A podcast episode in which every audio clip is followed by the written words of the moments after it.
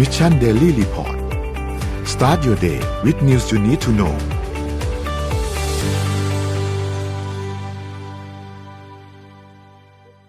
สวัสดีครับยินดีต้อนรับเข้าสู่ Mission Daily Report ประจำวันที่ 8 มีนาคม 2565 นะครับ วันนี้คุณอยู่กับเรา 3 คนตอน 7 โมงเช้า สวัสดีพี่ปิ๊ก สวัสดีพี่โทมัสครับ สวัสดีครับ สวัสดีครับผมคุณผู้ฟังทุกท่านด้วยครับ วันนี้วันอังคารนะครับ เดี๋ยวเราค่อยๆ ไปอัปเดตเรื่องราวต่างๆกันครับว่ามีอะไรเกิดขึ้นบ้างในช่วง 24 ชั่วโมงที่ผ่านมานะครับ เราไปเริ่มต้นกันที่การอัปเดตตัวเลขก่อนเหมือนเคยครับ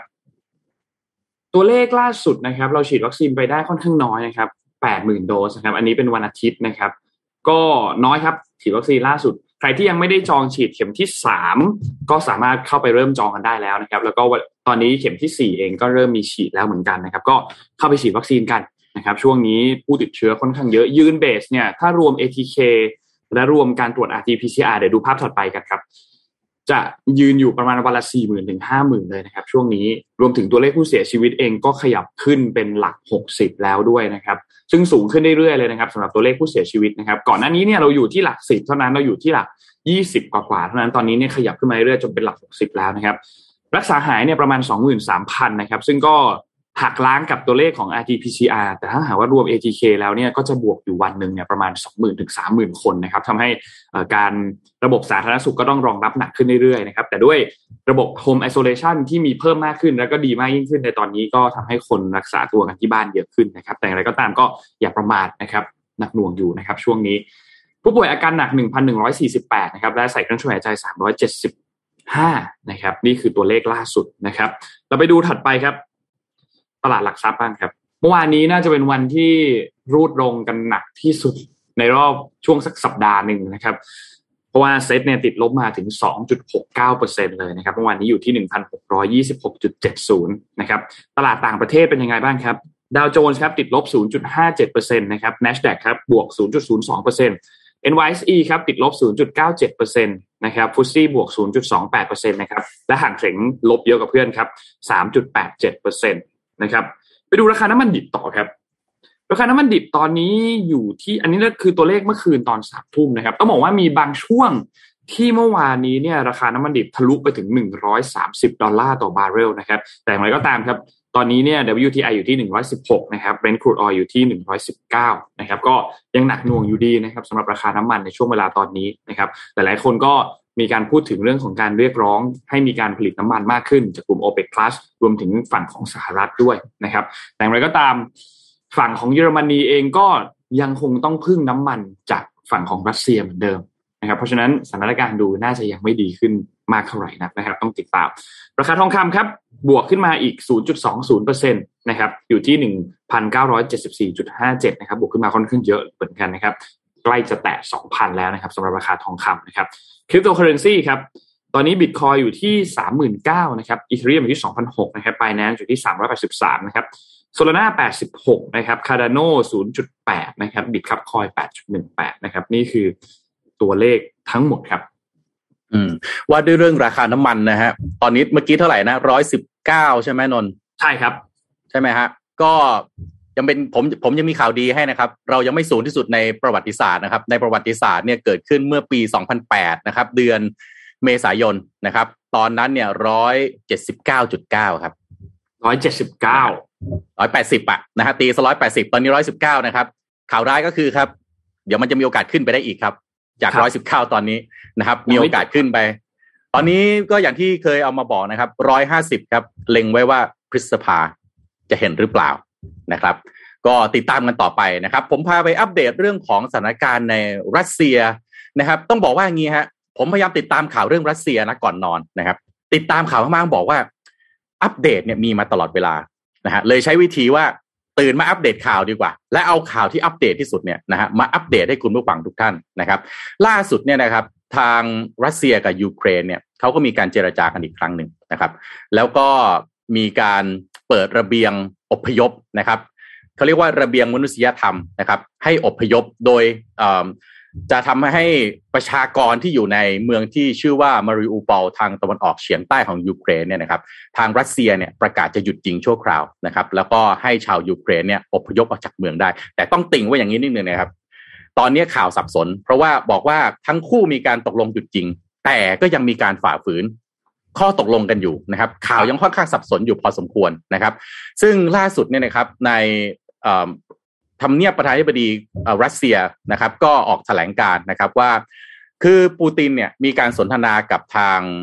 มาครองนะเอ็มมานูเอลมาครองนะครับ ทางประธานาธิบดีของฝรั่งเศส อีกคนหนึ่งที่จะเข้าพาพยายามช่วยเจรจาด้วยก็คือ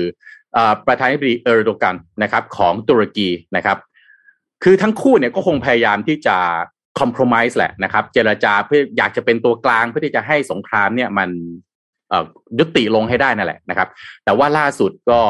ทางทำเนียบประธานาธิบดีของรัสเซียก็แถลงการว่าไม่จะไม่หยุดการปฏิบัติภารกิจนะครับในยูเครนนะครับ ข้อแม้มีอย่างเดียวคือยูเครนต้องประกาศหยุดปฏิบัติการทางทหารแล้วก็ทำตามข้อเรียกร้องของรัสเซียเท่านั้น ทีนี้กลับมาประเด็นในเรื่องของการเปิดระเบียงมนุษยธรรมเพื่อที่จะให้อพยพพลเมืองนะครับ ก็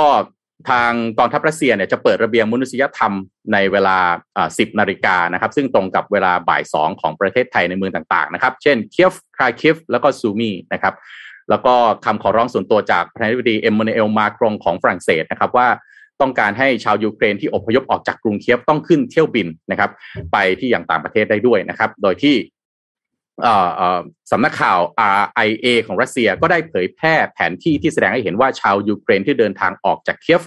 จะถูกส่งไปยังเบลารุสนะครับแล้วก็ชาวเมืองคาคิฟจะถูกส่งไปยังรัสเซียนะครับชาวเมืองมาริอูปอลและซูมีจะถูกส่งไปยังเมืองอื่นๆของยูเครนนะครับ โดยด้านโฆษกของประธานาธิบดีวโลดิเมียร์เซเลนสกี้ของยูเครนนะครับก็ระบุในแถลงการณ์ว่าชาวยูเครนควรจะได้รับอนุญาตให้เดินทางออกจากบ้านเรือนในดินแดนของยูเครนอย่างอิสระนะครับ แล้วก็กล่าวหารัสเซียว่าพยายามจงใจขัดขวางการอพยพประชาชนของทางการยูเครนในช่วง สุดสัปดาห์ที่ผ่านมานะครับ ก็แถลงการก็ยังระบุ แต่ว่าในส่วนของยูเครนนะครับ ก็ระบุว่าการเปิดระเบียงมนุษยธรรมของรัสเซียถือเป็นสิ่งที่ผิดศีลธรรมอย่างสิ้นเชิงนะครับ เนื่องจากชาวยูเครนทุกคนควรได้รับสิทธิที่จะอพยพไปยังสถานที่ใดก็ได้ในดินแดนของยูเครนนะครับ ล่าสุดนะครับอีกหนึ่งประเทศที่ออกมาเรียกร้อง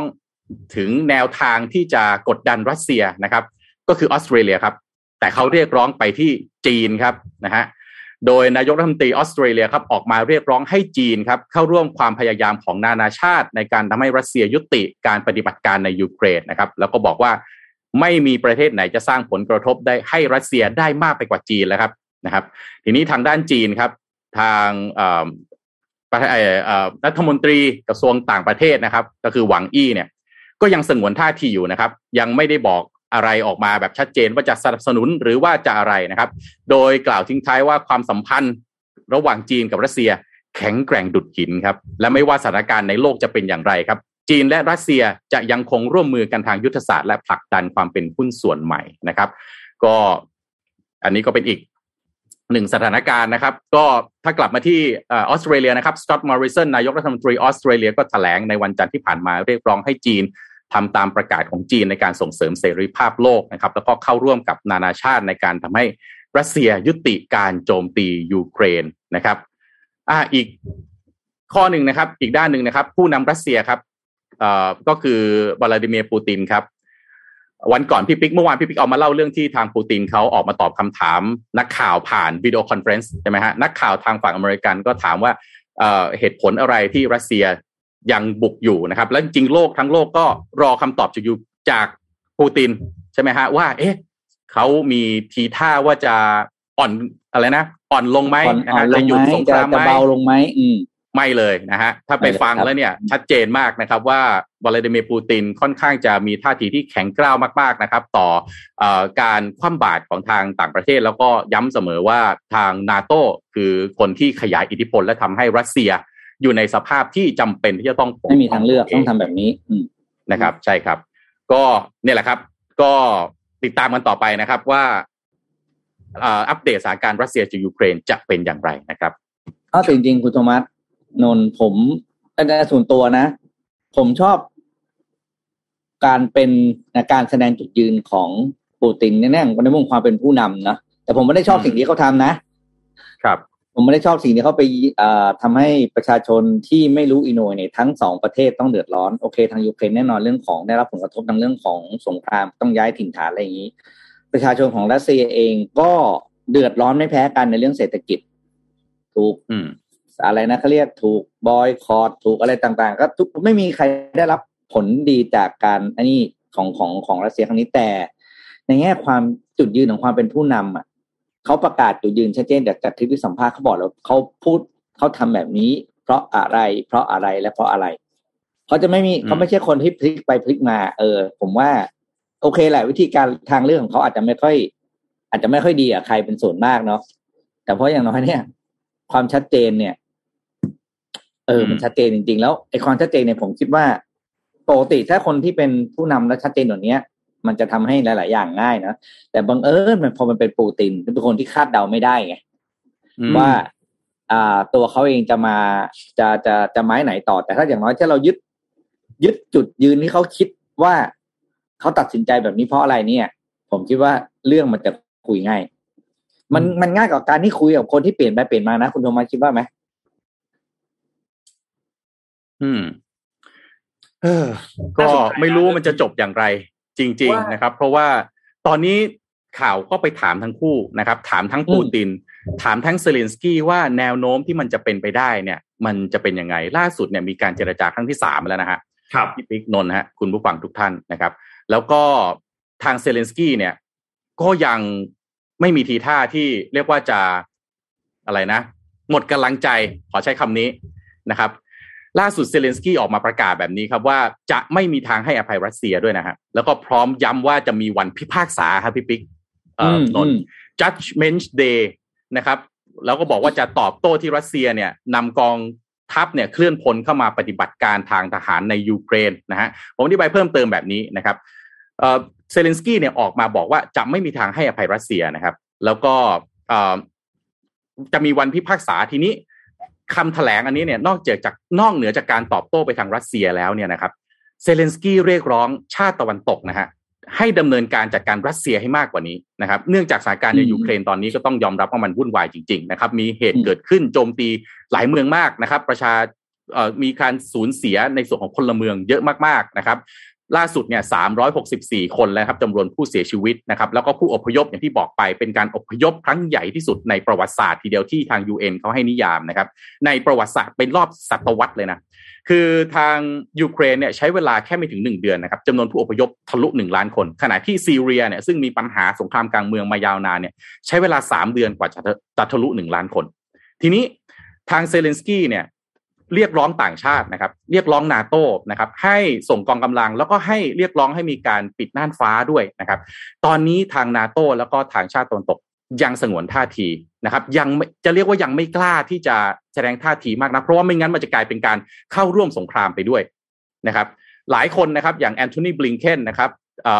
รัฐมนตรีว่าการกระทรวงต่างประเทศของสหรัฐอเมริกาของสหรัฐอเมริกาเนี่ยก็ยัง จริง ๆ แล้วเนี่ยค่อนข้างจะแข็งกร้าวมาตลอดนะครับ แต่ว่าพอมาเจอเซเลนสกี้เรียกร้องปั๊บก็ยังสงวนท่าทีนะครับ ล่าสุดเนี่ยแอนโทนีบลิงเคนก็ไปเยือนยุโรปตะวันออกนะครับเข้าไปลิทัวเนียมอลโดวานะครับก็ออกมาแถลงว่าสหรัฐเนี่ยเห็นรายงานที่น่าเชื่อถือนะครับ เกี่ยวกับการจงใจโจมตีพลเรือนและกำลังเก็บรวบรวมข้อมูลต่างๆ เพื่อที่จะใช้ในการสอบสวนข้อหาอาชญากรรมสงครามในยูเครน ก็ดูแล้วค่อนข้างจะยัง เรียกว่าอะไรนะ ค่อนข้างโจมตีไปทางปูตินเนี่ยค่อนข้างแรงแต่ ในแง่ของทางการอาหารยังไม่มีการเคลื่อนกำลังพล ยังไม่มีการส่งสัญญาณว่า เดี๋ยวสหรัฐจะมีการส่งกำลังพลไปช่วยนะครับ แล้วก็อีกด้านหนึ่งฮะ EU นะครับนะฮะหัวหน้าฝ่ายนโยบายการต่างประเทศของสหภาพยุโรปนะครับคือคุณโจเซฟบอร์เรลเนี่ยนะครับก็กล่าวในการให้สัมภาษณ์กับหนังสือพิมพ์เอลมุนโดนะครับซึ่งเป็นหนังสือพิมพ์ของสเปนนะครับออกมาเรียกร้อง จีนเช่นกันว่าจีนเนี่ยเป็นหนึ่งในประเทศมหาอำนาจที่มีความเหมาะสมฮะที่จะรับหน้าที่เป็นคนกลางในการเจรจาสันติภาพระหว่างรัสเซียกับยูเครนนะครับ แล้วก็บอกว่ายุโรปกับสหรัฐไม่สามารถรับหน้าที่ไกล่เกลี่ยข้อขัดแย้งนี้ได้ แปลว่า ถ้าสหรัฐกับยุโรปเข้าร่วมด้วยเนี่ยมีโอกาสสูง ที่มันจะกลายเป็นสงครามที่มันแผ่ขยายวงกว้างมากขึ้นนะครับ ก็การแสดงความเห็นของคุณบอเรลเนี่ยมีขึ้นในขณะที่หลายประเทศเนี่ยก็ กำลังให้การสนับสนุนนะครับไปที่ยูเครนนะครับแล้วก็เพิ่มมาตรการคว่ำบาตรต่อรัสเซียนะครับ ก็คนก็เชื่อว่าทุกคนนะฮะเชื่อว่าไม่มีทางเลือกอื่น ตอนนี้ทุกคนเรียกตัวละครตัวที่สามครับ นั่นคือจีนเลยครับ แต่จีนล่าสุดอย่างที่ผมบอกไปฮะหวังอี้รัฐมนตรีต่างประเทศของจีนยังสงวนท่าทีอยู่นะครับ ประโยคที่หวังอี้ใช้คือแบบนี้ครับ เมื่อกี้เขาบอกว่า อะไรนะมิตรภาพระหว่างจีนกับรัสเซียแข็งแกร่งดุดหินผาถูกไหมฮะแต่ในที่ประชุม UN ยังกล่าวแบบนี้ฮะหวังอี้บอกว่าจีนมีความเสียใจที่มีความขัดแย้งรุนแรงขึ้น แล้วก็ขอให้เพิ่มความใส่ใจมากขึ้นต่อภัยอันตรายที่เกิดขึ้นกับประชาชน นี่คืออัปเดตล่าสุดของรัสเซียซึ่งยังไม่มีทีท่าว่าจะลดลาวาสอกนะครับ ติดตามกันต่อไปจริงๆนะครับแต่ว่าจริง ๆ มีอันหนึ่งที่ทางด้านโฆษกประจำสำนัก ประจำทำเนียบรัฐบาลคุณดิมิทรีเพสคอฟออกมาบอกเหมือนกันว่า ก็ถ้าจะยอมยุติ การปฏิบัติการทางทหารถ้าสี่ข้อนี้ทำตามอืมเงื่อนไขสี่ข้อ ข้อที่หนึ่งก็คือยูเครนหยุดยุติการดำเนินการทางทหารสองคือยูเครนต้องแก้ไขรัฐธรรมนูญ และต้องไม่เข้าร่วมนาโตไม่เข้าร่วม EU ข้อที่สามคือยูเครนต้องให้การรับรองว่าสาธารณรัฐประชาชนโดเนตสก์ แล้วก็ลูฮันสก์ คือบริเวณแคว้นตะวันออกเนี่ยนะครับ เป็นรัฐอิสระ แล้วก็ยูเครนก็ต้องให้การรับรองว่าไครเมียเป็นส่วนหนึ่งของดินแดนรัสเซีย นี่คือเงื่อนไขสี่ข้อที่ทางคุณดิมิทรีเพสคอฟโฆษกประจำทำเนียบรัฐบาลของรัสเซียได้ออกมากล่าวพูดถึง ทีนี้นนท์คิดว่ามันน่าสนใจถ้าเราจะวิเคราะห์ว่า แล้วฝั่งของรัสเซียจะลงยังไง ตอนนี้คือขึ้นเต็มที่นะครับ ขึ้นเต็มที่คือบุกเข้าไป มีการดำเนินการทางทหารต่าง ๆ จริงๆแล้วยังมียังมีจุด ให้ยังมีอาวุธให้ใช้มากกว่านี้ ถ้าเราพูดถึงอาวุธที่จะใช้การโจมตีทางอากาศยังสามารถมีมีมีอาวุธตรงนั้นอยู่ การโจมตีทางนิวเคลียร์ก็ยังมีอาวุธนั้นอยู่ แสดงว่าปูตินเองอาจจะไม่ได้ไม่ได้เกรงใจ ไม่ได้จะออมมืออะไรหรอกแต่ก็คงต้องเผื่อไว้เหมือนกันหาทางลงเหมือนกันเพราะว่าถ้าสมมติเข้ามาขนาดนี้แล้วอยู่ดีๆจะลง บอกว่าโอเค เราหยุดยิงแล้วอย่างเงี้ย โดยที่ยังไม่ได้ตามข้อตกลงยังไม่ได้ตามเงื่อนไขที่ตัวเองต้องการ ก็ก็ลงไม่ได้เหมือนกันนะครับ พอพูดอืมพูดในอีกมุมหนึ่งก็ลงไม่ได้เหมือนกันนะครับ เพราะฉะนั้นครับหลังจากนี้เนี่ยก็ต้องติดตามกันอย่างใกล้ชิดเลยครับ day by day ครับว่ามีอีกมีอีกข้อมูลหนึ่งฮะนนท์พี่ปิ๊กฮะ ที่ครับน่าสนใจเมื่อกี้ อันนี้นนท์พูดในแง่ของรัสเซียใช่ไหมมาใช่ฟังใช่ไหมฮะว่า คนประชาชนยูเครนเขาคิดอย่างไรฮะ ต่อสถานการณ์ที่รัสเซียบุกนะครับ ล่าสุดเขาทำโพลฮะนะครับ โพลที่ว่าเนี่ยมาจากเอ่อสำนักที่ชื่อว่า Lord Ashcroft Polls นะครับเอ่อ ออกมาบอกว่าประชาชนมีมุมมองเป็นอย่างไรนะครับ วิธีการของเขาคือเขาใช้การสำรวจความคิดเห็นชาวยูเครน 1,040 รายนะครับ ใช้การโทรศัพท์ไปถามนะครับ ตั้งแต่วันที่ 1 ถึง 3 มีนาคมที่ผ่านมานะครับ ก็พบว่านะครับชาวยูเครนส่วนใหญ่นะครับ ต้องการให้ประเทศเข้าร่วมเป็นสมาชิกนาโตรายละเอียดเป็นอย่างนี้นะฮะผู้ตอบแบบสำรวจ 68%เปิดเผยว่าการการคว่ำบาตรรัสเซียเป็นวิธีที่มีประสิทธิภาพในการทำให้สงครามสิ้นสุดลงนะครับ มีเพียง 23%ครับที่มองว่านาโตช่วยยูเครนมากพอแล้วนะครับ 46%ฮะมองว่าสหภาพยุโรปควรช่วยยูเครนอ่อมากกว่านี้นะครับ ส่วนสหรัฐนะฮะได้ไป 44%จีนเมื่อกี้ที่บอกมหามิตรได้ไป8มหามิตรของรัสเซียนะไม่ใช่มายยูเครนนะฮะได้ไป 8%นั่นเองนะครับ ส่วนอ่อสหราชอาณาจักรนะฮะได้ไป 53%นี้เยอะสุดว่าช่วยยูเครนมากพอแล้วนะครับ ผู้ตอบแบบสำรวจ 86%นะฮะ86%นะครับต้องการให้ยูเครนเป็นสมาชิกนาโตครับ และอืม6ใน10 รู้สึกปลอดภัยกว่าหากทราบว่ายูเครนมีอาวุธนิวเคลียร์นะครับเอ่อผู้ตอบแบบสำรวจ 67%นะฮะ 67%ยินดีถืออาวุธสู้กับกองทัพรัสเซียฮะสองในสามของคนในประเทศครับ ยินดีออกไปรบครับท่านผู้ชมนะฮะแล้วก็มี 7%ในนั้นฮะว่าได้ทำไปแล้วด้วยนะครับ มี 11%นะครับที่เตรียมหนีออกจากยูเครนในวันถัดไปหากรู้ว่าทำได้อย่างปลอดภัย 11%เท่านั้นฮะหนึ่งใน 10 เท่านั้นนะครับ ชาวยูเครน 56%ครับ หวังว่าความขัดแย้งนี้จะสิ้นสุดได้สิ้นสุดลงได้ภายในปลายเดือนมีนาคมนะครับ แล้วก็ 69%ครับเอ่อเปิดเผยว่าการห้ามไม่ให้ยูเครนเข้าเป็นสมาชิกนาโตเป็นเงื่อนไขที่ยอมรับไม่ได้ฮะเพื่อแลกกับการอืมจบสงครามฮะนนท์เมื่อกี้ที่บอกไปเอ่อรัสเซียบอกเงื่อนไขต้องตามนี้เท่านั้นใช่ไหมฮะครับแต่ขอโทษครับ 69%คนยูเครนบอกรับไม่ได้นะครับอืมโฮแล้วก็ 61%เนี่ยบอกว่าการให้นาโต้ลดจำนวนกองกำลังและอาวุธในประเทศ ที่ชายแดนติดกับรัสเซียก็ยอมรับไม่ได้ด้วยเช่นกัน แปลว่า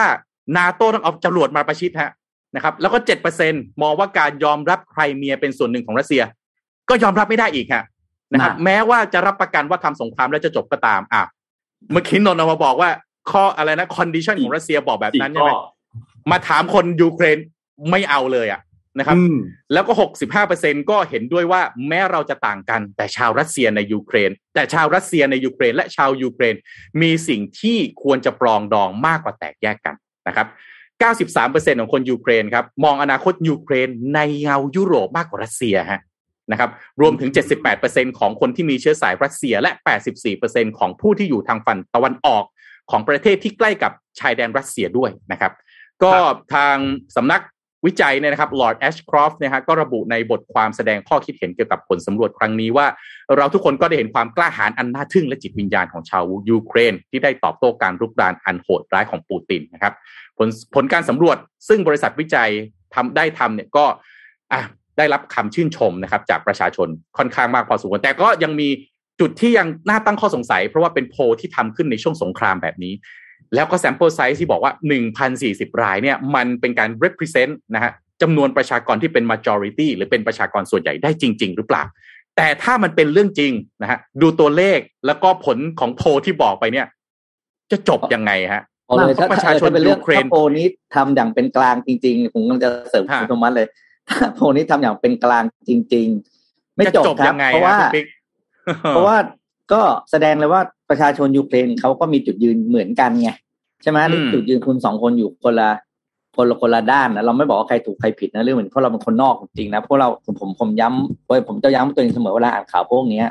เพราะสุดท้ายคือเราคือคนที่ถูกเลือกว่าจะได้เห็นอะไรบ้างอืมดังนั้นเนี่ยเราเป็นคนนอกครับ เราไม่รู้เลยว่าสถานการณ์ของประชาชนตรงนั้นอะไรตรงนั้นเป็นยังไงบ้าง แต่ว่า ถ้าเอาเฉพาะสี่ข้อที่นนท์พูดกับคุณธรรมะพูดของโพลเมื่อกี้บอกเลยคนละเรื่องเลยไหมจบคบปิ๊กเพราะว่ามันคนละขั้วเลยอะครับ ใช่ไหมเออไม่จบแน่นอน คนละขั้วเลยแล้วมันจะไปลงยังไงครับเนี่ยก่อนหน้านี้เนี่ย บอกว่าถ้าการที่จะให้สหรัฐหรือใครหรือยูเคเข้ามาเจรจาได้เหมือนคุณลาดน้ำมันเข้าไปเลยนะบนบนอืมบนบนกองกองเพลิงอะ คุณเอาสหรัฐมาเจรจานั่นคือไม่ได้อยู่แล้ว เพราะสหรัฐคือศัตรูหมายเลขหนึ่งของรัสเซียแน่ๆเขาอืมคงเจรจากับคุณหรอกใช่ไหมจริงครับสหรัฐกับ EU ผมก็แค่ก็ตั้งข้อสงช่วยไม่สัได้ยนะว่าอืม คือจริงๆแล้วเนี่ยแหมอันนี้เราพูดได้นะ เพราะว่าเราก็ในมุมมองอันนี้ส่วนตัวอย่างนี้ยเดี๋ยวรายการจะซวยอะไรเงี้ยคือผมรู้สึกว่าทางทางผู้นำของยูเครนเนี่ยแกก็ค่อนข้างจะโปรไปทางอเมริกานะแกแบบจะจะเทไปทางนั้นเยอะเหมือนกันนะแกอืมอืมนะคือในโลกการเมืองอะคุณต้องเข้าใจมันมีมิติลึกลับซับซ้อนที่เราไม่เห็นแล้วมันมีอะไรความเคลื่อนไหวที่เราไม่รู้เยอะมากตัวโลกเนี่ยแหมว่าจะใช้คำว่าแกแกเป็นหุ่นเชิดของอเมริกาเปล่าเราก็ไม่รู้นะเพราะว่า อ่า ยูเครนเองสามารถประกาศตัวเองได้ว่าหนึ่งก็คือเขาไม่เป็นกลาง เอ้ยเขาเป็นกลางคือไม่ยอมให้นาโต้เข้ามาตั้ง แต่เขาก็อยากไปนอิสระจากรัสเซียเขาก็ทำได้นะ ผมก็งงอืมทำไมเขาไม่ทำเพราะถ้าเขาบอกว่าอืมเขาไม่ให้นาโต้เข้ามาตั้งอาวุธ จบรัสเซียไม่มีเหตุผลที่เข้าไปตรงนั้นแล้วนะ เพราะรัสเซียอืมชัดเจนมากว่า จะทำทุกอย่างถ้าใครเอาจรวดมาตั้งหน้าบ้านและจรวดนั้นพอดีจะมาตั้งที่ยูเครน อืมใช่คอะรับถ้ายูเครนบอกว่าเฮ้ยไม่ได้ไม่มีใครเอาจรวดมาตั้งที่ดินแดนของเขาได้เท่านั้นข้อหนึ่งข้อที่ใหญ่ที่สุดผมว่าจบแล้วนะอืม ข้อที่รองจากนี้เนี่ยก็เรื่องของดินแดนตรงไครเมียนั่นเป็นเรื่องรองที่เขาจะมาตกลงกันเองนะแต่อย่างน้อยการเจรจาดินแดนไม่มีความรุนแรงไงถูกต้องสถานการณ์โลกครับค่อนข้างจะต้องติดตามกันมาก ๆ เลยนะครับ ในประเทศไทยเราเองเราก็ต้องตั้งคำถามเหมือนกันว่า เอ๊ะ แล้วในสถานการณ์แบบนี้จะทำอย่างไรล่าสุดก็บ้านเราก็ยังสงวนท่าทีนะฮะซึ่งก็ต้องบอกว่าอาจจะเป็นวิธีการที่ถูกต้องก็ได้นะฮะพี่ปิ๊กนนท์เพราะว่าถ้าเทคไซส์เนี่ยบางที ก็อยู่ยากเหมือนกันประเทศเล็กๆแบบเราแต่อืมแต่สุสิ่งหนึ่งที่เราต้องให้ความสำคัญคือคือเรื่อง การเงินการลงทุนนะฮะเรื่องเศรษฐกิจนะครับ ปากท้องเนี่ยเป็นเรื่องที่เราต้องให้ความสำคัญมากๆนะครับ ล่าสุดพี่ปิ๊กเอ่อนนท์ถ้าจำได้นะฮะวันนี้ผมมีแขกรับเชิญครับ เพราะว่าอะไรฮะข่าวที่น่าสนใจที่สุดนะครับ ถึงแม้ในช่วงเวลาที่มีสงครามแบบนี้นะครับ นั่นคือ SCBX ที่เขาไปติดอันดับนะฮะบริษัทที่ติดอะไรนะ อันดับการบริษัทที่ลงทุนในฟินเทคชั้นนำของโลก ติด ranking เลยนะ นะครับเพราะว่า SCB เอ่อรายงานประจำปีเนี่ยที่ชื่อว่า CB Insight State of FinTech Global 2021 เนี่ยนะครับจัดทำโดย CB Insights นะครับซึ่งเป็นแพลตฟอร์มที่ให้บริการวิเคราะห์ข้อมูลเกี่ยวกับเรื่องของ Venture Capital แล้วก็ Startup ทั่วโลกนะครับเขาจัดอันดับ Corporate Venture Capital หรือ CVC นะครับซึ่งเป็นกองทุนที่จัดตั้งโดยบริษัทชั้นนำของโลกเนี่ยเขาไปสำรวจมานะครับพี่ปิ๊กเอ่อเอ่อนนท์2,300 บริษัท ผลปรากฏฮะ หนึ่งในบริษัทลูกของ SCBX อย่าง SCB 10X นะฮะ SCBX นี่คืออะไรฮะยานแม่จำกันได้นะนะ SCBX นี่ก็เป็นหนึ่งในบริษัทลูกของยานแม่ใช่ไหมฮะ SCBX เนี่ยได้รับการจัดอันดับให้อยู่ในอันดับที่2ฮะของกลุ่ม global CVC ที่ลงทุนในสตาร์ทอัพด้าน FinTech นะครับแล้วก็เป็นอันดับที่8นะฮะจาก CVC ทั่วโลก เป็นองค์เป็นเรียกว่าเป็นบริษัทแรกจากประเทศไทยเลยนะฮะที่ติดอันดับท็อป 10 ด้าน CVC ทั่วโลกนะครับวันนี้ครับจากความสำเร็จดังกล่าวที่ว่าเนี่ยนะครับก็เลย วันนี้ได้รับเกียรตินะครับจากคุณไพลินวิชากูลนะครับ Partner Venture Capital and Head of Strategic Planning SCB 10X นะครับ วันนี้เราจะมาคุยกันเรื่องของ Metaverse นะครับ มาเปิดมุมมองใหม่ๆนะครับ จะทำให้เราเข้าใจว่า Metaverse โลกแห่งอนาคตจะเป็นอย่างไรจากผู้เชี่ยวชาญด้านเทคโนโลยีนะครับ สวัสดีครับคุณไพลินครับ สวัสดีครับสวัสดีค่ะ คุณคุณนนท์คุณโทมัสคุณปิกค่ะ ครับ ผมอยากจะขออนุญาตตั้งต้นแบบนี้ก่อนครับ หลายท่านอาจจะยังไม่เข้าใจฮะ Metaverse คืออะไรครับ จุดเริ่มต้นจุดสำคัญที่ทำให้ Metaverse เกิดขึ้นแล้วอะไรบ้างครับ ที่มันเรียกว่า Metaverse จริง ๆ ครับ ค่ะก็อ่าถ้าแปลตรงตัวเลยอย่างเมตาค่ะ มันก็แปลว่า beyond ใช่ไหมคะ หรือว่าเหนือกว่า verse เนี่ยจริงๆ มันก็คือ universe นั่นเอง ถ้าถ้าเกิดแปลง่ายๆ มันก็คือโลกที่เหนือกว่า ทีนี้มันเหนือกว่ายังไง มันก็จะมี element ของการเป็น digital world เข้ามาแหละไม่ว่าใครก็สามารถสร้างอะไรก็ได้อะไรอย่างเงี้ยค่ะ แล้วก็จุดเริ่มต้นเนี่ยถ้าใครติดตามมันก็คือเทอมเนี่ยมันมาจากครั้งแรกค่ะ มาจากนวนิยายเรื่อง Snow Crash นะคะจากนีลสตีเฟนสันใช่ไหมคะ ซึ่งเขาก็จะเล่าถึงโลกเสมือนที่คนเนี่ยเข้าไปใช้ชีวิตอยู่จริง ๆ ในนั้นนะคะ แล้วก็หลังจากนั้นเนี่ยเมตาเวิร์สมันก็ถูกอ่าอีโวมาเรื่อยๆ อาจจะผ่านทาง gaming industry อะค่ะ โดย เกมที่อาจจะใกล้เคียงสุดก็อาจจะเป็นเกมที่ชื่อ Second Life อย่างเงี้ยค่ะ ที่ที่เริ่มเห็นคนไปมีสร้างบ้านมีการใช้ชีวิตอยู่ที่นั่นจริง ๆ ใช่ไหมคะแล้วก็อาจจะคิดว่าด้วยด้วยด้วยช่วงนี้ค่ะ ด้วยความที่อาจจะทั้งในมุม tech ก็ดีอย่างพวก AR VR มันก็เริ่มมีการถูกลงตัว headset ก็เริ่มถูกลงใช่ไหมคะ มันทำให้ experience ของพวก virtual ตรงเนี้ยมัน ดีขึ้นนะคะ แล้วก็มีเรื่องของตัวบล็อกเชนด้วยที่ที่มา support เรื่องตัว digital currency แล้วก็มี NFT ที่ทำให้คน represent พวก asset อยู่ในนั้นได้ค่ะ แล้วก็มันก็ทำให้เกิดเป็นเหมือนเหมือนคนเริ่มเห็นถึงโดยเฉพาะ creator ค่ะเริ่มเห็นถึงการเข้าไปมีส่วนร่วมกับ Metaverse เรื่องเรื่องจากมีสามารถมานิทายได้นะแล้วก็ มีในส่วนของตัวโควิดด้วยที่ทำให้พวกเราค่ะ เริ่มเริ่มเริ่มดิจิทัลการใช้ชีวิตมากขึ้นนะคะ อันนี้ก็เป็นที่มาที่ไปของ Metaverse แล้วก็มันอีโวมาจากอะไร ส่วนเมื่อกี้ที่คุณโทมัสถามว่าเออเราอะไรบ้างที่มันเรียกว่าเป็น Metaverse ใช่ไหมคะ มันก็คนก็จะคิดว่าเอ๊ะมันเป็นเกมหรือเปล่าหรือว่ามันคืออะไรกันแน่อะไรเงี้ยค่ะ มันก็ต้องบอกว่าแน่นอนพอพูดถึง Metaverse เนี่ยคนก็จะนึกถึงการมี virtual space ที่แชร์ร่วมกับ คนอื่นหลาย ๆ คนนะคะลองลองนึกง่าย ๆ มันก็จะเหมือนโลกของเราเลย แต่ว่าเราไปเราเดินออกไปมันก็จะมีมีผู้คนนะคะ ซึ่ง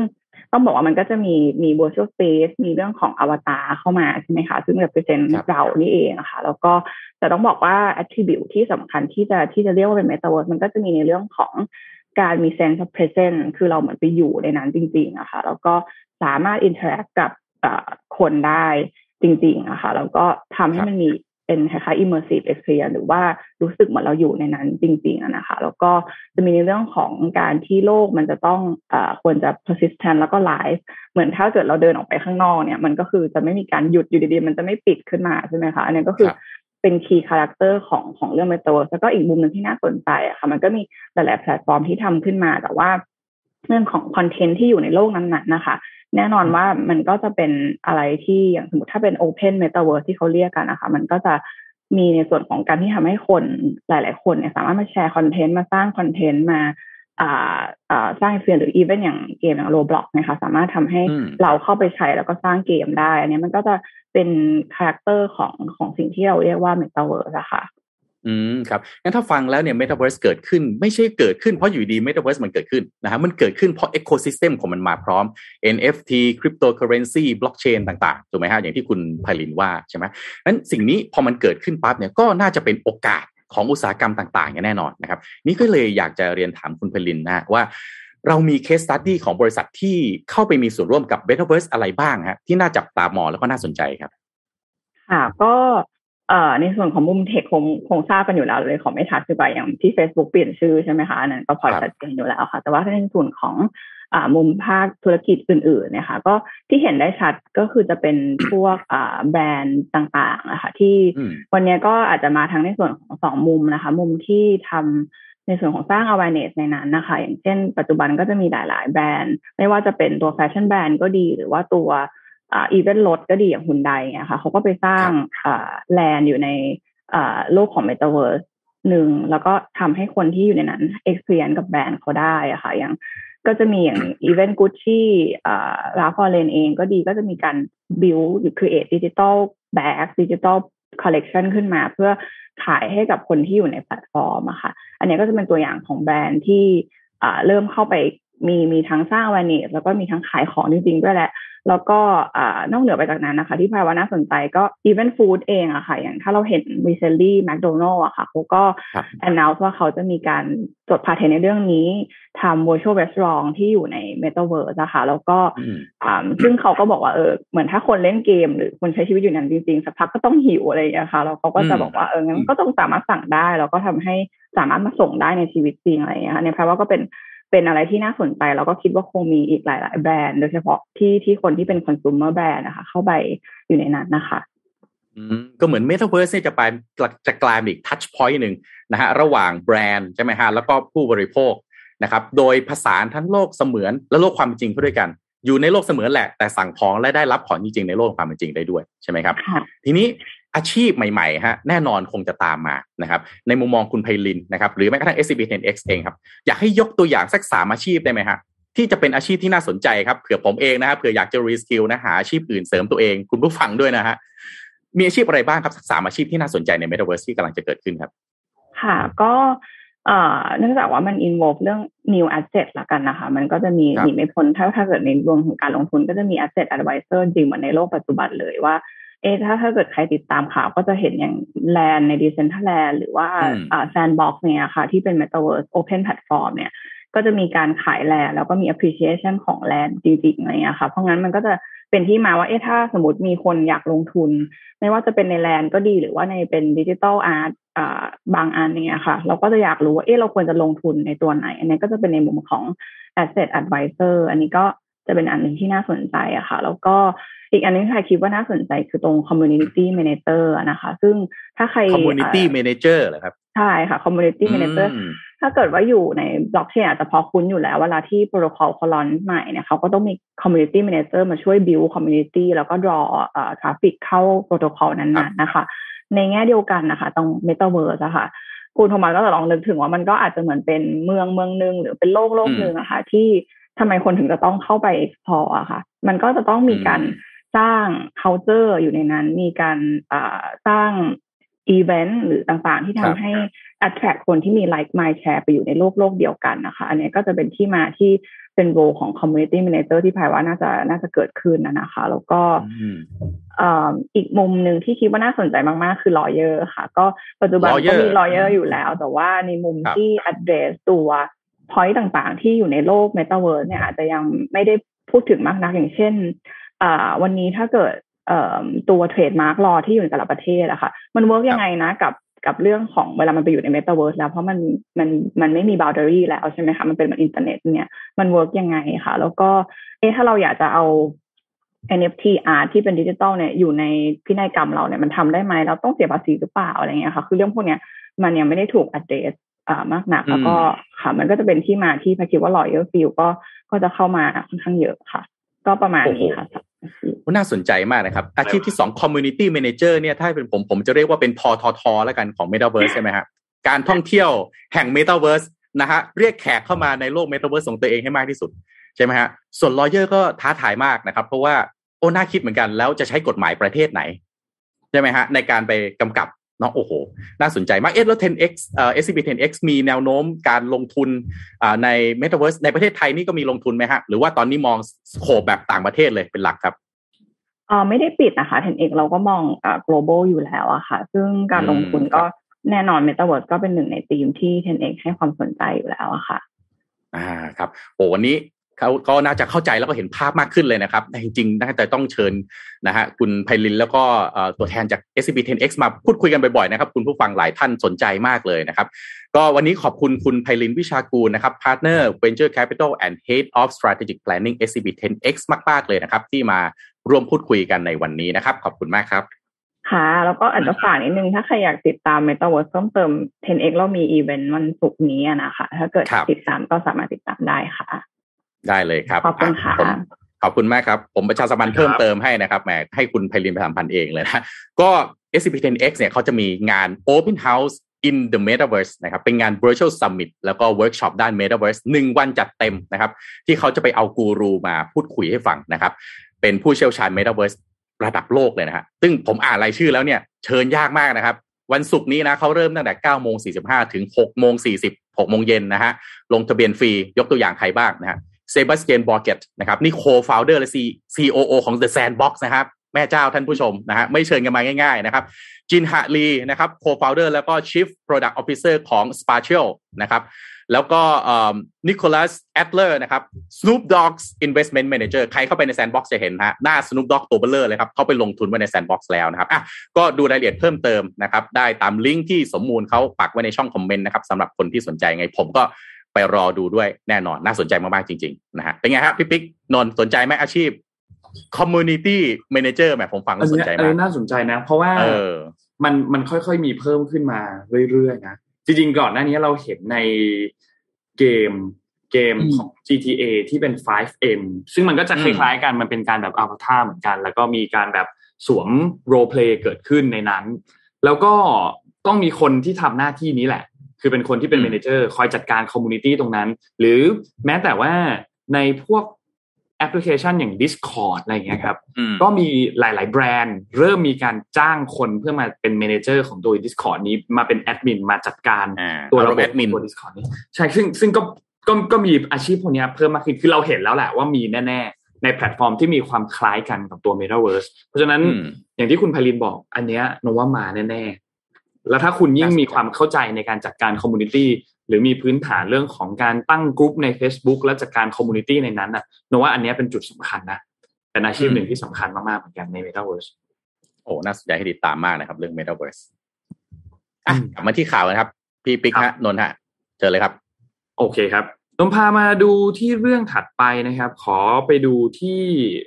เรื่องช่วงโควิดนี้นิดนึงครับ สงกรานต์นี้ครับ ใกล้เข้ามาแล้วครับ อีก เดือนนิดๆก็จะถึงช่วงสงกรานแล้วนะครับ เมื่อวานนี้เนี่ยมีการพูดถึงเหมือนกันครับ ทางด้านผู้ช่วยโฆษกของสบคนะครับ แพทย์หญิงสุมณีวัชรศิลป์นะครับ ก็มีการพูดถึงครับว่าโอเค เดี๋ยวช่วงที่จะเป็นสงกรานนี้เนี่ยไม่งดนะครับ กิจกรรมนี้จัดได้ตามปกติ นะครับในช่วงเทศกาลเนี่ยเขาจะมีการประชุมกันเนี่ยในวันที่ 18 นี้นะครับ18 มีนาคมนี้ก็จะเป็นสบคชุดใหญ่นะครับ แล้วก็คาดว่าสงกรานต์ปีนี้จะไม่มีการงดจัดกิจกรรมนะครับหารือมาตรการกันในช่วงวันที่ 18 มีนาคมนี้ว่าสุดท้ายจะจัดออกมากิจกรรมเป็นรูปแบบไหน จะมีมาตรการอะไรบ้างที่ออกมาก็คงมีมาตรการเรื่องของการคัดกรองคิดว่าคงมีเรื่องของการตรวจ ATK อันเนี้ยแน่นอนอยู่แล้วน่าจะมีแน่นอนนะครับ ก็ หลังจากนี้เนี่ยภาพรวมของสายพันธุ์โอไมครอนภาพรวมของเดลต้าตอนนี้เนี่ยคือแน่นอนแหละผู้เสียชีวิตของโอไมครอนน้อยกว่า แต่ก็ต้องบอกว่าประมาทไม่ได้ เพราะว่าก็เพิ่มสูงขึ้นเรื่อยๆนะครับและที่สำคัญคือในช่วงเทศกาลหยุดยาวสงกรานนี้เนี่ยก็ทางด้านของสบคอเองก็อยากให้มีการพาผู้ป่วย พาผู้สูงอายุต่างๆ มาฉีดวัคซีนกันนะครับเพราะว่าเป็นช่วงที่จะมีการเดินทางกันค่อนข้างเยอะ พบปะกันค่อนข้างเยอะ เราจะเดินทางไปเยี่ยมญาติผู้ใหญ่ต่างๆตามต่างจังหวัดก็ แน่นอนว่ามันมีโอกาสที่จะมีการแพร่เชื้อเกิดขึ้น เพราะฉะนั้นก็ไม่อยากให้มีความเสี่ยงเรื่องของอาการป่วยที่จะรุนแรงนะครับ แต่มันก็ตามในที่ประชุมชุดเล็ก ระบุว่าสงกรานต์ปีนี้ไม่มีการงดจัด และไม่มีการงดเดินทางข้ามจังหวัด แต่ว่าขอให้อยู่ภายในมาตรการที่ปลอดภัยนะครับเพราะว่ามันก็เป็นช่วงหยุดยาวกันนะครับ อาจจะมีกิจกรรมมีการรดน้ำดำหัวผู้ใหญ่มีการสาดน้ำปะแป้งมีกิจกรรมรื่นเริงต่างๆนะครับ ซึ่งสบคเองก็มีการเตือนถึงสถานที่ต่างๆ เรื่อง การขนส่งขนส่งสาธารณะต่างๆ เครื่องบินรถโดยสารปั๊มน้ำมันเอ่อห้างสรรพสินค้าสถานที่ท่องเที่ยวต่างๆ ก็ให้ระมัดระวังมากที่สุดนะครับ แล้วก็จะมีการเสนอต่อสบคชุดใหญ่ในวันที่ 18 มีนาคมนี้ คิดว่าน่าจะได้จัดกิจกรรมสงกรานต์กันนะครับ พี่ๆมีแพลนจะไปเล่นสงกรานต์กันไหมฮะแหมจะเรียกว่ากล้ากล้ากลัวกลัวๆได้ไหมอืม อืมกล้ากลัวๆครับ คิดว่าถ้าใจเล่นหนึ่งก็รักคงเล่นอีกใจหนึ่งก็เจ็บฮะ ยังไม่ค่อยกล้า ครับ อืม นี่เราไม่ได้เล่นแต่สก็งกรานต์มาจะนี่คือถ้าปีนี้ไม่ได้เล่นก็สามปีแล้วนะครับตามแล้วใช่ไหมสามแล้วครับไม่อืมก็ใจหนึ่งก็อยากเล่นนะสงกรานต์อะ มันก็เป็นประเพณีใช่ไหมเออแล้วก็สนุกด้วยนะนะฮะแล้วก็ช่วยอะไรนะ บูสต์การท่องเที่ยวด้วยครับนะครับอ่ามันจะอีกใจหนึ่งก็หวังว่าตัวเลข เพราะนี่มีนาแล้วใช่ไหมฮะอ่ายังพีคทุกวันอยู่เลยใช่ไหมฮะถูกต้องครับอืมอย่าลืมว่าปีที่แล้วเรามีคลัสเตอร์สงกรานต์นะอ่าใช่ใช่อ่า ซึ่งซึ่งเป็นจุดเริ่มต้นของจุดจบเดี๋ยวปิ๊กปิ๊กมันไม่ขนาดนั้นไหมโอ้โหอาจจะยังไม่จบเลยฮะ คือตอนแรกที่ว่าดีๆจำได้ไหมอืม แล้วเราก็มาเจอคลัสเตอร์สงกรานต์นี่แหละอะปล่อยกลับบ้านไงปล่อยกลับบ้านปั๊บไม่หโป้งลายเลยๆหลายหลาย ๆ อันที่เหมือนว่าจะฟื้นเนี่ย ก็เลยไม่ฟื้นแล้วมันก็กลายเป็นลากยาวมาถึงทุกวันนี้ อันนี้ก็ต้องยอมรับมันก็คือความจริงที่เกิดขึ้นแล้วนะครับ แล้วก็ ก็ก็เป็นเรื่องน่ายินดีที่เขาจะไม่งด แต่เราอืมไปเที่ยวหรือเราเดินทางก็ต้องระวังตัวเองด้วย คือจะจะที่ว่าเดินทางโดยชะล่าใจแบบปีที่แล้วไม่ได้ไง ครับ อืม ใช่ผมครับก็เห็นด้วยนะ ผมก็อยากให้เขาเปิดปกตินะ เราทุกคนควรใช้ชีวิตปกติ แต่ว่าเราเราในฐานะประชาชนก็ต้อง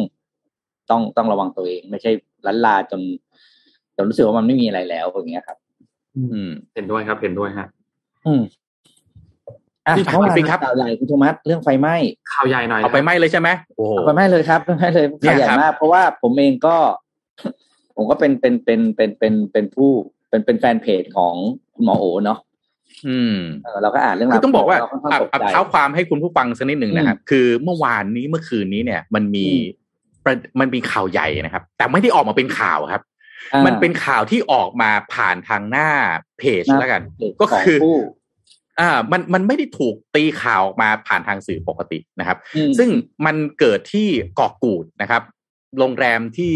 ไฟไหม้เนี่ย ชื่อว่าโซเนวานะครับ ทีนี้คนที่ออกมาเล่าเนี่ยคือหมอโอนะครับ หมอโอเนี่ยคือคนที่เอ่อหมอโอเนี่ยเขาทำเพจนะฮะเลี้ยงลูกนอกบ้านใช่ไหมครับพี่ปิ๊กนะครับ แล้วก็ออกมาเล่านะครับว่า โอ้โห คือต้องเท้าความนี้โซเนวาเกาะกูดเนี่ยนะครับเกาะกูดเนี่ยเป็นเกาะที่อยู่ไกลที่สุดนะฮะ ถ้าดูจาก mainland ของประเทศไทยเนี่ยเกาะกูดอยู่ไกลที่สุด เพราะฉะนั้นเนี่ย ทัศนียภาพสวยงามมากเรียกว่าผมเป็นเกาะที่ผมชอบที่สุดในชีวิตเลย เหมือนมาลดิฟยังไงอย่างนั้นเลยอะอาจจะสวยๆสวยๆเรียกว่าสูสีบี้บี้กันมาเลยนะครับสวยทีนี้โซเนวาเนี่ยมันเป็นรีสอร์ทระดับ super ultra luxury อะผมให้นิยามแบบนี้เลยครับทำไมถึงแบบนั้นครับเพราะว่าคืนหนึ่งเนี่ยนะครับถ้าเวลาปกติ listed price ของเขานะฮะคืนละแปดแสนครับ นะฮะอืมในช่วงที่มีสถานการณ์อ่าล็อกดาวน์อะไรหน่อยเนี่ยก็อาจจะลงมาเหลือสองสามแสน แต่ราคาเบเบที่ไปแล้วคุณจะต้องเจอเนี่ย คืนละสี่ห้าแสน คืนละฮะคืนละนะฮะท่านผู้ชมไม่ใช่ราคาต่อสิบปีนะครับ ทีนี้พอมันเกิดไฟไหม้ขึ้นมาเนี่ย คุณผู้ฟังก็คงก็ คือเราก็น่าจับตาดูว่าแล้วถ้ารีสอร์ทแพงขนาดเนี้ยจะเป็นอย่างไรนะครับ ทีนี้ถ้ามาดูในเพจที่คุณหมอโอ ซึ่งเป็นผู้ประสบภัยต้องบอกแบบนี้นะครับนะไฟไหม้นะครับ เกิดที่เอ่อเอ่อรีสอร์ทที่เอ่ออาคาร 63 นะครับ คุณหมอโอเนี่ยนะครับ จริงๆเล่ายาวมากนะครับ แต่อาจจะต้องขอสรุปนะครับว่าเอ่อคุณหมอโอเนี่ยนะครับเขาก็คว้าอะไรไม่ได้เลยครับ คว้ามาได้แต่มือถือนะครับ คอมพิวเตอร์ iPad นะครับ ไม่ได้เอาออกมาเลยนะครับ คุณแม่ตื่นกลางดึกก่อน แล้วก็มาปลุกกันนะครับเขามองไปดูภาพสิครับ นนท์พี่ปิ๊กนะฮะครับถ้าพี่ปิ๊กกับนนท์มองออกไปนอกหน้าต่างเห็นภาพแบบนี้รู้สึกไงฮะ แล้วขอโทษนะไปไม่ได้ไปคนเดียว ไปทั้งคุณแม่ ไปไปทั้ทั้งงคครรออบบคครัรัววไปทั้งลูกด้วย แล้วเกิดช่วงเวลาที่คุณนอนอยู่นะครับ จะรู้สึกยังไง ทีนี้ประเด็นน่าสนใจตรงนี้ ที่หมอโอเขาเขียนไว้บนเพจเนี่ยเขาบอกว่าเฮ้ยรีสอร์ทแพงขนาดนี้เนี่ยทำไมไม่มีสัญญาณเตือนภัย ทำไมไม่มีไอ้ระบบไอ้สปริงเกอร์ที่คอยดับเพลิงทำไมไม่มีอะไรเลย แล้วถ้าคุณแม่ไม่ตื่นมากลางดึกมาปลุกทุกคนเนี่ย นึกสภาพไม่ออกเลยว่าจะเกิดอะไรขึ้นจะเสียชีวิตในอุบัติเหตุที่เกิดขึ้นนี้หรือเปล่านะนี่ผมต่ออีกนิดนึงแบบนี้นะฮะพี่ปิ๊กกับเอ่อเอ่อนนท์ฮะครับล่าสุดเนี่ยเมื่อคืนโซเนวานะครับเขาก็ออกแถลงการชี้แจงเหตุไฟไหม้นะครับ ก็โซเนวาเนี่ยออกแถลงการบอกอย่างนี้นะฮะบอกว่า คำแถลงการจากโซเนวาในช่วงเช้าวันอาทิตย์ 6 มีนาคมที่ผ่านมาเนี่ยได้เกิดเหตุเพลิงไหม้ขึ้นในวิลล่า 63 ที่โซเนวาคิรีนะครับผู้เข้าพักทุกท่านอยู่ในวิลล่าดังกล่าว ได้รับการอพยพอย่างปลอดภัยโซเนวารู้สึกเสียใจและห่วงใยแขกทุกท่านที่ได้รับผลกระทบจากเหตุการณ์นี้เป็นอย่างยิ่ง เราสามารถควบคุมเพลิงได้ทำให้ไม่ลามไปยังวิลล่าและส่วนอื่นๆ ของเกาะหรือของรีสอร์ท ขณะนี้สาเหตุของเพลิงไหม้ยังไม่เป็นที่ทราบแน่ชัด และอยู่ในระหว่างการตรวจสอบกับหน่วยงานที่เกี่ยวข้อง โซเนวาคิรียังคงเปิดให้บริการตามปกติครับ รวมถึงร้านอาหารและกิจกรรมทั้งหมดไม่ได้รับผลกระทบจากเหตุการณ์ดังกล่าว ที่โซเนวาเรามีมาตรการและปฏิบัติตามมาตรการมาตรฐานความปลอดภัยสูงสุด ทั้งที่โซเนวาคีรีและรีสอร์ทในเครือโซเนวาทั้งหมด วิลล่าทุกหลังของเราติดตั้งเครื่องตรวจจับควันไฟในห้องนอนทุกห้อง ระเบียบการจัดการด้านอัคคีภัยและความปลอดภัยของเราได้รับการดูแลเป็นพิเศษ เพื่อให้เหมาะสมกับพื้นที่ป่า เรามีทีมดับเพลิงที่ได้รับการฝึกฝนมาเป็นอย่างดี รวมทั้งมีทีมพร้อมปฏิบัติการเต็มรูปแบบ ซึ่งได้รับการฝึกซ้อมเกี่ยวกับความปลอดภัยจากอัคคีภัยเป็นประจำ จากความพยายามของเจ้าหน้าที่ควบคู่ไปกับระบบปฏิบัติการที่แข็งแกร่งเราสามารถควบคุมไฟไว้ได้อย่างรวดเร็ว โดยไม่ลุกลามไปยังวิลล่าและพื้นที่อื่นๆในรีสอร์ท เราขอขอบคุณสำหรับการสนับสนุนของทุกคนที่เกี่ยวข้อง และเราจะดำเนินการอย่างเต็มที่เพื่อผ่านช่วงเวลานี้ไปด้วยกัน ถ้าฟังจากโซเนวากับเพจคุณหมอโอนะครับเอ๊ะมันเกิดขึ้นที่เดียวกันหรือเปล่าเนี่ยเหมือนคนละทีเมตาเวิร์สไงผมเมอ่านแล้วเวิร์สเมอ่าร์นแล้วผมก็งงๆฮะอืมเอออันนี้คุณหมอโอเขาเป็นผู้ประสบเหตุใช่ไหมฮะเออเขาบอกมันไม่เห็นมีเลยเสียงอะไรอะ หรือสปริงเกอร์หรืออะไรอืมไม่มีอืมขณะที่ทางโซเนวาขอโทษนะนิดนึงนะพี่ปิ๊กนนท์ไม่ได้อะไรนะคุณผู้ฟังทุกท่าน เอ๊ะทำไมเขาไม่ขอโทษเขาไม่ขอไม่ขอโทษสักประโยคนึงเลยนะเนี่ยอืมนี่ยังผมผมยังหาอยู่ผมหาอยู่สองรอบแล้วเนี่ยอืมเขาเขายังไม่มีนะเออเขายังไม่มีอะก็ไม่แน่ใจเหมือนกันว่าเป็นยังไงพี่ปิ๊กคิดยังไงฮะ กับเคสแบบนี้ ผมเอ่าดังแรกผมก็ต้องเราหนึ่งเราไม่ได้อยู่ในที่เกิดเหตุ เพราะฉะนั้นเราไม่รู้เลยว่าเอ่ออะไร ผมก็ไม่เคยเข้าพักที่นั่นนะเราก็ไม่มีปัญญาหรอก เราก็ไม่รู้ไม่รู้ว่าสถานที่นั้นเนี่ยมีมีระบบกับเพลิงอะไรสปริงเกอร์อะไรหรือเปล่าตามที่คุณหมอบอก คือมันมีสองประเด็น มีแต่ไม่ทำงาน กับอืมสองคือไม่มีถูกไหมเพราะถ้าอืมถ้ามันดังมันจะจบไปละเพราะมันมีแค่สองทางนั้นนะครับ คือ มีแต่ไม่ทำงานกับสองก็คือไม่มี เอามีกับไม่ทำงานนั่นคืออะคุณตรวจสอบครั้งสุดท้ายเมื่อไหร่คุณมีอะไรนะเขาเรียกระบบการเช็คทุกครั้งไหมอะไรอย่างนี้นะครับ กับสองคือถ้าไม่มีผมถามคำถามต่อเลยว่า ตอนที่ขอใบอนุญาตก่อสร้าง ตอนที่เปิดทำการเขาเรียกว่าไงนะ เจ้าหน้าที่รัฐอะ หน่วยงานอืมที่เกี่ยวข้องกับอนุญาตให้ก่อสร้างเนี่ย เออ ตอนนั้นใครเซ็นอนุญาตอะ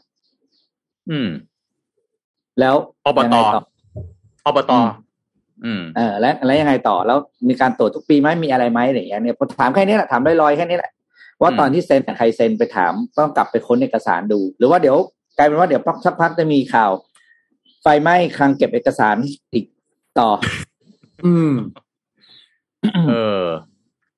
อะผมต้องบอกงี้คือเกาะกูดเนี่ยเป็นเกาะที่ผมชอบที่สุดในชีวิตนะครับอืมแล้วผมไปมาเนี่ยห้ารอบแล้วนะครับอืมอะไม่บอกว่าเคยไปโซนิวามาหรือเปล่าแล้วกันนะฮะแต่ว่าอืมคือเอาอย่างนี้นะ ผมว่าอย่างน้อยขอโทษสักนิดหนึ่งได้ไหมนะฮะคือเห็นใจคนที่เขาต้องสภาพแบบนนท์พี่ปิ๊กลองคิดดูตอนเราวิ่งหนีหนีไฟอะ มันจะตระหนกตกใจขนาดไหนนะครับ แล้วดูภาพนะฮะเนี่ยแล้วอยู่กลางเกาะแบบนี้ นะครับคือด้วยด้วยก็สภาพของสิ่งอาว่าอะไรนะว่าวัสดุก่อสร้างอะไรเนี่ยคือก็ก็เข้าใจว่าเป็นธรรมชาติ อันนี้เราไม่ว่าเรื่องดีไซน์เนอะแต่ว่าโดยธรรมชาติของดีอ่าตัววัสดุมันเป็นเชื้อเชื้อเพลิงที่ดีอยู่แล้วไงอ่าใช่ถ้าเราเห็นไม้เราเห็นตัวรูปก่อนที่เขาจะไฟไหม้มันผมค่อนข้างเห็นใจนะเห็นใจทุกฝ่ายนะเพียงแต่ว่า เออ ก็คือกลับมามีคำถามนั่นแหละว่าเออระบบความปลอดภัยเขาพร้อมแค่ไหน แล้วก็อืมมันผ่านการอะไรมาได้ยังไงไงแค่นี้แหละ แล้วก็หวังว่า หวังว่าที่เขามีคดีก่อนแล้วนี่จำได้ไหมอันหนึ่งที่ส่งมาในโซเชียลว่า ผู้รีวิวอะถูกเจ้าของสถานที่ฟ้องเนี่ยอืมผมว่าหมออืมหมอโอจะไม่โดนอะไรนะ รีวิวไม่ดี รีวิวไม่ดี เออเนี่ยหมอฟ้งเดี๋ยวหวังว่าหมอฟ้องโอสิทธิ์คุณหมอโอเจ้าของเพจจะไม่โดนอะไรนะว่าเนี่ยเขียนรีวิวได้ไงระบบเขาไม่มีอ่าโรงแรมเขาไม่มีสปริงเกอร์อะไรอย่างเงี้ยแต่ว่า อืม เออ อันเนี้ยแหม โอ้โหแต่ก็ดีใจนะคุณหมอโอปลอดภัยแม้ว่าจะเจ็บตัวบ้างนะ เพราะว่าครับอ่านจะเขียนแล้วแต่สิ่งที่ผมคุยกับคุณมาก่อนหน้าเข้ารายการเนี่ยก็คือต้องบอกว่า สิ่งที่คุณหมอโอเขียนเนี่ยไม่ได้อะพูดจริงใช้คำแบบง่ายๆเลยเขาไม่ได้ด่าโรงแรมเลยนะอืมอ่าใช่ใช่ใช่ไม่มีไม่มีการด่าไม่มีแรงสิ้นแค่แค่เล่าเหตุการณ์ที่เกิดขึ้นแล้วก็แล้วก็ถามว่าเออทำไมไม่มีแค่เนี้ยนี่คือนี่คือผลลัพธ์ของหรือว่าเขาเรียกว่า สิ่งที่แสดงให้เห็นแล้วว่าความเป็นผู้มี EQ สูงมันเป็นยังไง อืมอืม แต่ว่าก็มีมีหลายฝ่ายนะครับ ที่ที่อืมสอบถามเหมือนกันว่า เอ๊ะในแถลงการณ์เนี่ย ยังไม่อืมบอกถึงต้นเหตุนะครับ ของเพลิงไหม้ที่เกิดขึ้นอืมอืมนะครับก็เดี๋ยวอาจจะดังต้องติดตามกันต่อไปนะครับ ว่าเพลิงไหม้ขนาดนี้เนี่ยเกิดขึ้นได้อย่างไร แต่ว่าเอ่อด้วยด้วยการก่อสร้างนะครับเขาก่อสร้างแล้วก็แยกเป็นหลังๆไปนะครับ ก็ก็ถือว่ายังโชคดีที่มันไม่ลุกลามไม่ลามนไหม้ที่หลังไหนมันก็อ่าจบที่หลังนั้นใช่นะครับเพราะว่าคือคือที่พักอันเนี้ย ตรงวิลล่าแต่ละหลังเนี่ย มันก็ห่างกันพอสมควรห่างกันแบบครับต้องนั่งรถกอล์ฟอะครับ ไม่ไม่ไม่อืมไม่สามารถที่จะเดินได้มันก็ห่างกันค่อนข้างมากเพราะฉะนั้นที่ในแถลงการบอกว่าตอนนี้ยังคงเปิดบริการตามปกติก็คือตรงวิลล่าส่วนอื่นๆก็ยังคงเปิดให้บริการอยู่ ซึ่งก็ อืมอืมคือไปไหมน่าเห็นใจฮะนนท์คือต้องบอกว่าน่าเห็นใจไปนะเที่ยวน่าน่าเห็นใจทั้งทั้งทั้งคู่เลยทั้งผู้ที่ประสบประสบเหตุเพราะมันเป็นเหตุการณ์น่ากลัวมากเหตุการณ์ไฟไหม้นี่มันเป็นเหตุการณ์น่ากลัวอยู่แล้วอะ แล้วก็รวมถึงที่พักตรงนี้ด้วยที่มันลาบหายไปเลยอะคือถ้าเราคุณเห็นภาพที่มันถ่ายมาจากท็อปวิวอะก่อนกับหลังอะโอ้โหคือมันน่ากลัวมากที่พักมันหายเนี่ยเนี่ยเนี่ยภาพเนี้ยมันหายไปเลยอะอืมเลยแบบน่าน่ากลัวมาหกนึ่งหลังใช่ไหมหายไปเลยหนึ่งหลังคืแล้วอก็แต่รู้ละหสึลักงค่อนข้างตั้งไกลกันเนอะเนาะเพราะว่ามันจะใช่มีครับความเป็นส่วนตัวสูงอย่างเงี้ย รู้สึกว่าตรงเนี้ยมันคือมันคือที่พักที่เป็นหกหลังมันจะเป็นหกหลังรวมอยู่ใน ใกล้ๆกัน คือมากันอ๋อหกครับครอบครัวอะไรเงี้ยครับอืมอืมเป็นหกห้องนอนก็จะอยู่ใกล้ๆกันตรงนี้ มันก็เลยแบบต่ำไม่ตรงนี้คือรู้สึกว่าจะเป็นห้องที่ราคาสูงที่สุดอย่างที่พี่โทมัสพูดถึงนี่แหละครับ คืนหนึ่งห้าแสนหนึ่งแปดแสนนะครับ ต่อคืนนะต่อคืนนะครับ อืมครับอะไรครับอะก็ติดตามกันต่อไปรอดูผมว่าการเคตรสวจสอบนี้น่าครับสนใจรอดูครับการน่าตรสวจนสอบใจว่าดูสาเหตุนะครับว่าเกิดขึ้นจากอะไร แล้วก็มาตรการน่าจะเป็นเคสตัวอย่างด้วยนะครับ เพราะว่าเนี่ยเป็นเอ่ออยู่บนเกาะนะครับ มัน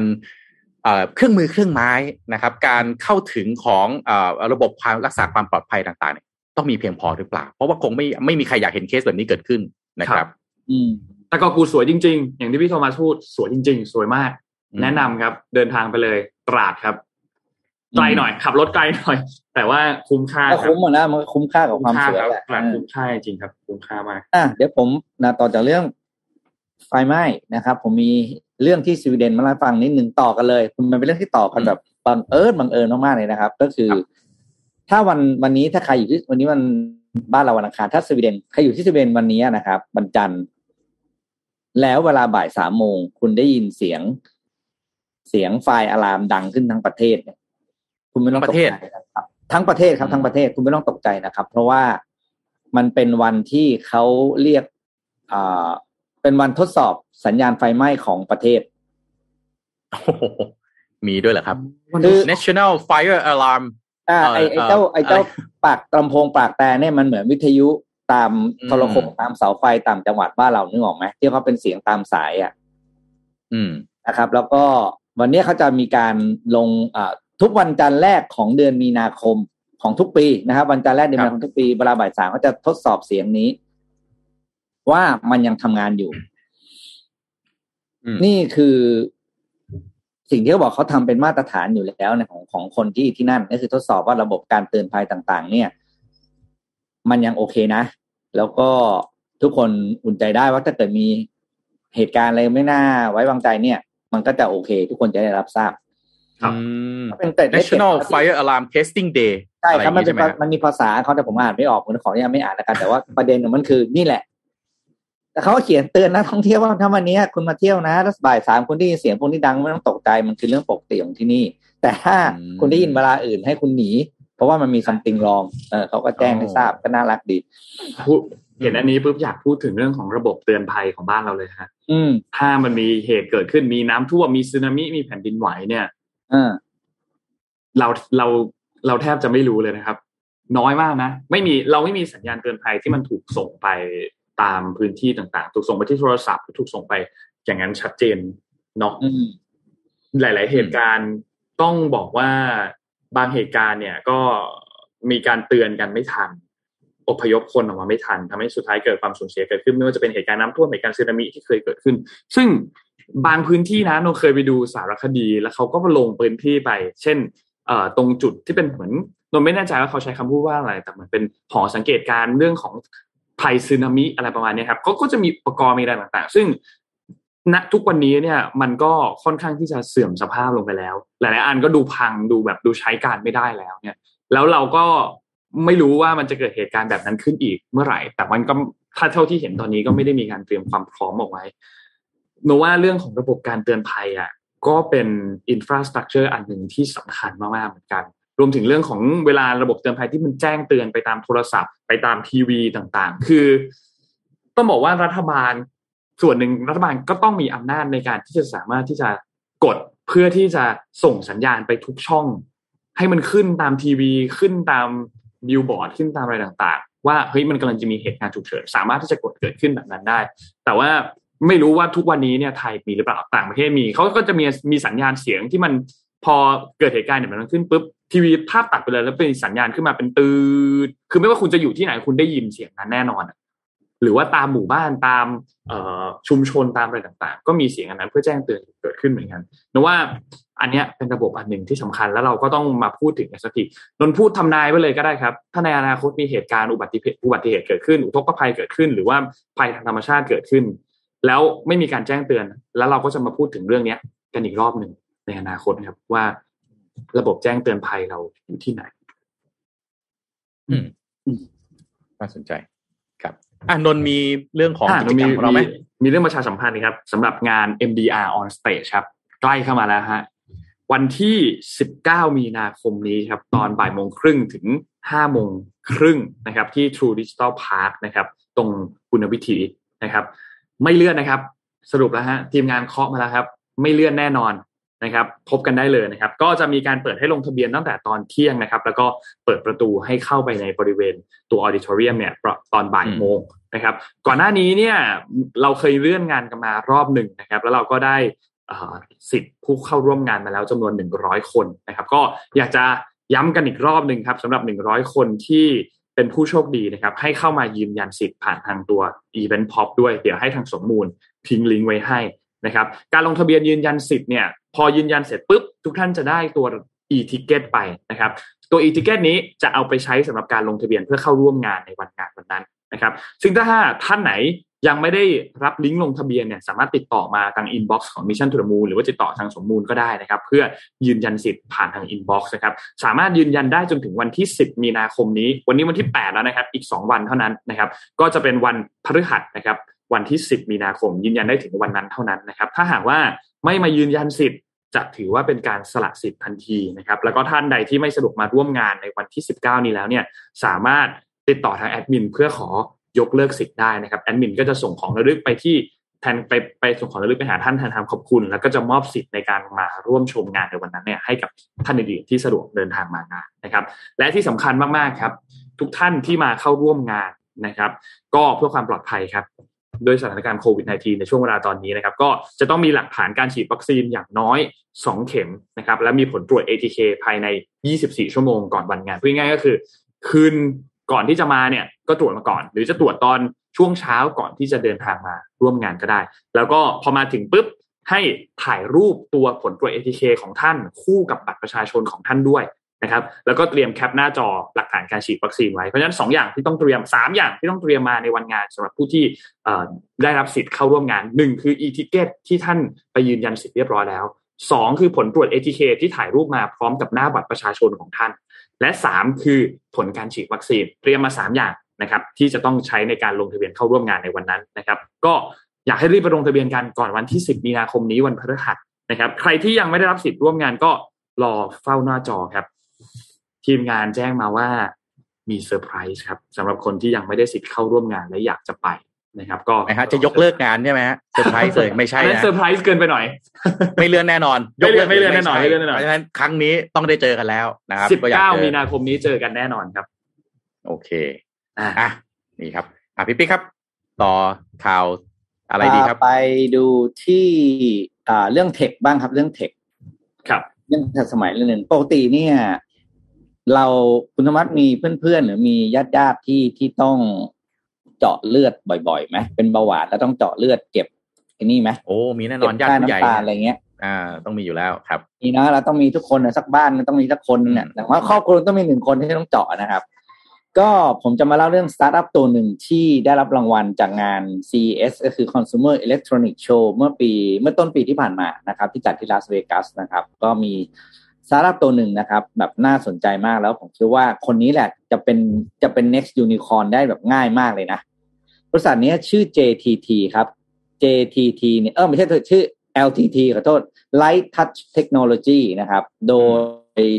เป็นบริษัทญี่ปุ่นนะ โดยก่อตั้งโดยคุณยามากาวะโคอิจินะครับ เขาเป็นนักวิจัยทางด้านเลเซอร์ แล้วก็เคยทำงานในตำแหน่งผู้ในการสถาบันแห่งชาติ ของญี่ปุ่นทางด้านเทคโนโลยีและควอนตัมฟิสิกส์มา30ปีนะครับ เพราะฉะนั้นคนนี้ไม่ธรรมดา สิ่งที่คุณยามากาวะมองเห็นนี่คือเรื่องของคนที่เป็นเบาหวานต้องเจาะเลือดเนี่ยคือที่เวลาคนที่เป็นเบาหวานต้องเจาะต้องเจาะทุกวันนะเจาะเพื่อเก็บค่าน้ำตาลถ้าน้ำตาลขึ้นจะได้ปรับอาหารแล้วก็ตามคำแนะนำของแพทย์ใช่ไหมครับเขาบอกว่ามันเป็นเรื่องที่น่าน่าเห็นใจนะครับ แล้วก็เป็นเรื่องที่โอ้โหยากลำบากมากนะครับ แล้วก็ปัญหาของการเป็นโรคเบาหวานเป็นปัญหาใหญ่มากนะครับ จากข้อมูลของภูนะครับ บอกว่า ประชากรมากกว่า 420 ล้านคนทั่วโลกกำลังมีปัญหาด้านสุขภาพนะครับ แล้วก็เบาหวานเป็นสาเหตุของการเสียชีวิตอันดับเก้าไม่น้อยนะครับอันดัอืบมเก้าจากหลาย ๆ สาเหตุของโลกนะครับ คุณยามาว่าก็เลยคิดค้นเครื่องวัดระดับน้ำตาลในเลือดแบบไม่ต้องเจาะครับ หรือภาษาแพทย์เขาเรียก non invasive ก็คือโดยที่ไม่ต้องเปิดเปิดแผลหรือเปิดผิวนะ เครื่องนี้มันทำงานยังไงครับ คุณธรรมัตคุณธรรมัตแค่เอาเครื่องเนี้ตั้งเนี่ยที่หน้าตามันเหมือน tumbler เวลาเรากินน้ำเย็นเนี่ยนะครับครับ จะมีช่องกลมๆตรงนั้นใช่ไหมสีสีดำอะคุณธรรมะแค่เอานิ้วไปวางตรงนั้นห้าวินาที อืม เลเซอร์จะสกขอแค่ว่าสแกนนะนะทะลุนิ้วเราอะครับ เพื่อไปวัดค่าน้ำตาล แล้วส่งข้อมูลเลือดเนี่ยเข้าแอปพลิเคชันโอ้ขนาดนั้นเลยไม่ต้องเจาะ ไม่ต้องเจาะไม่ต้องเจาะเลิกเจ็บตัวมากโอ้นะครับ เลิกเจ็บตัวแล้วก็ข้อมูลที่ถูกส่งเข้าไปเนี่ย ก็จะเป็นข้อมูลค่าเลือดของเรา แล้วก็ถูกอัพอืมขึ้นไปบนบนบน อะไรนะเขาเรียกคลาวของบริษัทใช่ไหมเพื่อครับนำมาประมวลผลประเมินสถานการณ์เบาหวาน สถานการณ์ผู้ป่วยเบาหวานของโลก อืม นี่เอาคือไปประมวลด้วย ว่าคุณอยู่ในแรงกิ้งไหนอะไรทำนแรองงนี้กิ้งเท่าไหร่เออเหมือนเก็บคะแนนวิ่งอะเออตอนนี้คุณสกออืร์มเท่าไหร่อะไรอย่างเงี้ยแล้วก็เบคะแนนวิ่ง ต่อไปก็จะเป็นการแนะนำอาหารอะไรอย่างเงี้ยเนอะเพราะเขาเห็นข้อมูลเราทุกวันไงอืมแล้วนี่เขาก็จะแนะนำได้ว่า ตึ้งตึ้งตึ้งคนใช้ชีวิตอะไรยังไงเดี๋ยวไป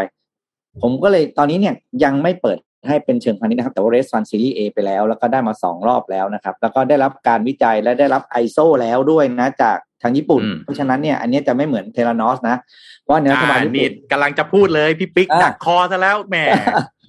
เพราะว่าอันนี้เนี่ยรัฐบาลญี่ปุ่นรับรองแล้วนะครับเออเพราะดูดูโปรไฟล์แกสิโปรไฟล์แกไม่ใช่ไก่กาละเล่นะแกไม่ใช่ใครสักคนที่เป็นเด็กมหาลัยแล้วขึ้นมาขึ้นปิ๊กมาบอกว่ารัฐบาล รัฐบาลรับรองเนี่ยผมจำได้วายคัสรัฐบาลก็รับรองเหมือนกันอ่านะเอาอ่าต้องนะต้องอ่ารอดูรต้อองดูสู้กันหน่อยอุ๊ยเออรอจดูริงๆกันแล้วแต่น่าเทสรนนใจอสอะอดีตเอออดีตรัฐมนตรีต่างๆ ก็รับรองนะ ตอนนั้นเป็นหนึ่งในผู้ถือหุ้นเป็นอะไรอย่างเงี้ยนะอ่าอ่าคือตอนนั้นมันดูน่าเชื่อถือมากๆเหมือนกันอ่าเทรนอสนี่ก็ต้องรอเนี่ดูยแหรกอดูแหกกันทั้งวงการเทรานอสอ่ากักับวายคัสเนี่ยแหกกันแหทั้กงวจริงงคการรับตอนนั้นอืมสุดเลยอันนี้น่าสนใจอ่า น่าสนใจซีรีส์เอใช่ไหมซีรีส์เอซีใช่ไหมเรียไปฮะแล้วซีเรียไปแล้ว แล้วก็แต่ยังไม่ไม่พาณิชย์ใช่ไหมยังไม่แมสยังไม่พาณิชย์จะพาณิชย์ในปี 2024 ครับโอ้ยทรงเดียวกับเทรานอสเลยพี่ปิ๊กทรงเดียวกันเลยรอดูรอติดตามดูรอติดตามเดี๋ยวจะรอดูรอติดแหตามเดี๋ยวจะรอดูมให้กำลังใจกันหน่อยโอ้ยเอานิ้วแหย่ตเข้าช่องตยนี้ใช่ไหมเฮ้ยผมมองโลกตามความเป็นจริง ผมเออเจ็บมาแล้ว ผมเจ็บมาแล้วเจ็บเอมาอแล้วเออว่าผม ผมเราเรียกว่าเราต้องไม่เชื่ออะไรไปก่อนใช่ไหมอ่าแต่น่าสนใจ นี่เอายิ้วแหย่เข้าไอ้ช่องดำๆนั่นใช่ไหมครับพี่ปิ๊กไม่ได้แย่นะวางเพราะมันเป็นเซนเซอร์วางอ๋อเอาไปแปะเฉยๆอย่างนี้นี้ไว้อะเออเออเออโอ้โหอืมนี่เรียกว่าบริษัทอย่าง Omron Philips อะไรพวกนี้นี่คือหน้าหงายเลยนะ เพราะว่าใช่ไม่ต้องเจาะใช่เลือดอ่าต้องรีบซื้อ เอ่อต้องรีบซื้อเลยเนี่ยถ้าเป็นไปได้นะผมว่าน่าจะตอนนี้น่าจะโดนติดต่อขอเทคโอเวอร์อยู่นะครับเทคโนโลยีน่าสนใจมาก ถ้าทำได้จริง นะฮะเป็นประโยชน์มากๆ เพราะว่าไอการเจาะเลือดบ่อยๆ ไม่สนุกนะฮะใช่ไหมครับพี่ปิ๊กแม้มันจะเจ็บแบบเจาะเจ็บจนชินมันเจ็บจนชินมันกินในหัวใจนะ แต่ว่ามันก็เบื่อด้วยว่า อืม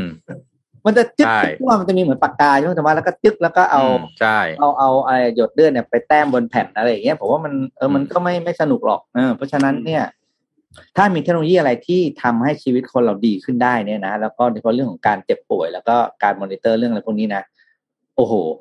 ผมคิดว่ามันดีมากเลยอะแล้วก็แล้วคุณอืมคุณคุณคุณอ่านักวิจัยท่านนี้ก็บอกว่ากำลังจะขยายผลด้วยนะ แต่ว่าเป็นเฟสต่อไปยังไม่กำหนดเวลาก็คือ ให้วัดค่าอื่นๆในเลือดได้ด้วย อันนี้แหละมันจะสำหรับมันจะเข้าหลังเทเลนอสอันนี้แหละมาไอ้ข้อเลยหลังเนี่ยเออเออมีไม่ทราบว่ามีโคฟาวเดอร์เป็นอลิซาเบธด้วยไหมมีแบบเออใช่นะข้างตั้ล่างงคืออะไรนะเออถ้าถ้าทำได้จริงๆนะว่ามันช่วยอะไรได้หลายอย่างมากเลย เดี๋ยวรอดูรอดู ผลงานอืมต่อไปปี 2024 ใช่ไหมครับ น่า น่าจะเข้าสู่ตลาดมากขึ้น อืมอ๋อแล้วก็สนใจนนคิดหน้าตาเป็น tumbler เลยเนี่ยนาฬิกาที่เป็นนาฬิกาข้อมืออะที่พวกแบบฟิตบิ t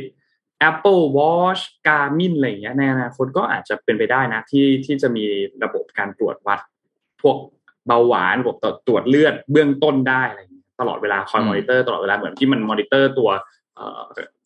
คลื่นไฟฟ้าหัวใจที่เป็น EKG อะไรเงี้ยครับ ก็น่าสนใจอืมอันนี้ก็น่าสนใจครับพี่เสนอพี่เสนอครับพี่เสนอฮะ เทคโนโลยีขายดีแน่นอนบอกเลยนะฮะ เป็นสมาร์ทวอชนะฮะ ติดไอ้นี่ฮะข้อเอ่อตัวจับเท็จฮะนะฮะจับเพชรอ่า ภรรยาจะซื้อให้สามีทุกท่านขายดีแน่นอนนะครับ กลับมาบ้านปั๊บไปไหนมา วันนี้ไปทำอะไรมาบ้าง รับประกันนะฮะอ๋อขายได้ เป็นพันล้านเครื่องครับผมนะฮะเอาไปลองใช้ดูได้นะครับถูกแต่ผมไม่ต้องเป็นจับเพชรฮะนะฮะผมผมไม่ต้องใช้นะครับอ่าครับผมอ๋อนี่เอ๊ะเออมีมีว่าไงฮะคนเอ่อคอมเมนต์บอกว่าเออถ้าอยากไปตามเรื่องของเทเรนอสเนี่ยก็ลองไปอ่านหนังสือแบ d ปลัดได้ อันนั้นแต่ว่ามันจะไม่ได้อัปเดตจนถึงล่าสุด แต่ว่าก็สามารถที่จะตามได้อ่านอ่านแล้วสนุกเหมือนกันนะครับ แล้วก็มันมีสารคดีเรื่อง blood drop อ๋ออันนี้นนท์ยังไม่เคยดูเหมือนกัน มีคอมเมนต์พูดถึงอะเดี๋ยวเดี๋ยวลองไปดูเดี๋ยวลองไปดูครับอืมเรื่องนี้ แต่สนุกพี่ปิ๊กครับอยากฟังเรื่อง JNT in China เนี่ย ยาวไหมยาวยาวครับเรื่องนี้ยาวยาวเหรอยาว ยาวงั้นไม่เป็นไร ผมมีเวลาถึงเก้าโมงครับพี่ปิ๊กเล่าเลยเฮ้ยผมไม่มีแล้วผมต้องบินผมจะไปเชียงรายวันนี้เอาอ๋พูอดทีอะเดี๋ยวเราปิดท้ายกันที่ตัวเลขผู้ติดเชื้อกันนิดนึงครับเดี๋ยวเอาภาพตัวเลขผู้ติดเชื้อขึ้นมาครับ วันนี้ผู้ติดเชื้อเพิ่มเติม18,900คนนะครับ เป็น ATK อีก 19,000 ก็รวมๆเกือบๆจะแตะ 40,000 คนนะครับสำหรับผู้ติดเชื้อรายใหม่นะครับ รวมถึงตัวเลขผู้เสียชีวิตครับ ตอนนี้อยู่ที่ 69 คนนะครับ ใกล้เคียงที่จะแตะหลัก 70 ก็สูงขึ้นอีกแล้วนะครับ ผู้ผู้เสียชีวิตนะครับ ก็ขอแสดงความเสียใจกับญาติและก็ผู้เกี่ยวข้องด้วยนะครับ รักษาหายอยู่ที่ 25,000 นะครับอืมสูงขึ้นเรื่อยๆครับ โดยเฉพาะตัวเลขผู้เสียชีวิตนะครับ ผู้ติดเชื้อรายใหม่อาจจะ ลดลง drop ลงมาบ้างนะครับ แต่ก็ยังอยู่ในหลักประมาณสามหมื่นปลายปลายๆถึงสี่หมื่นโดดขึ้นไปถึงห้าหมื่นบางวันก็มีเหมือนกันนะครับ ก็ระมัดระวังตัวครับ ช่วงเวลาตอนนี้นะครับ อืม แม้ว่าตัวเลขจะให้ไปไหมฮะแต่ก็อย่าสงกรานต์เพิ่งวางใจ เอาเอาเอาไงฮะนนท์มาบิ้วให้ไปสงกรารเสร็จแล้วตบท้ายด้วยตัวเลขนนท์จะเอายังไงบอกพี่นะฮะจะได้ทำตัวถูกฮะพูดตามเนื้อข่าว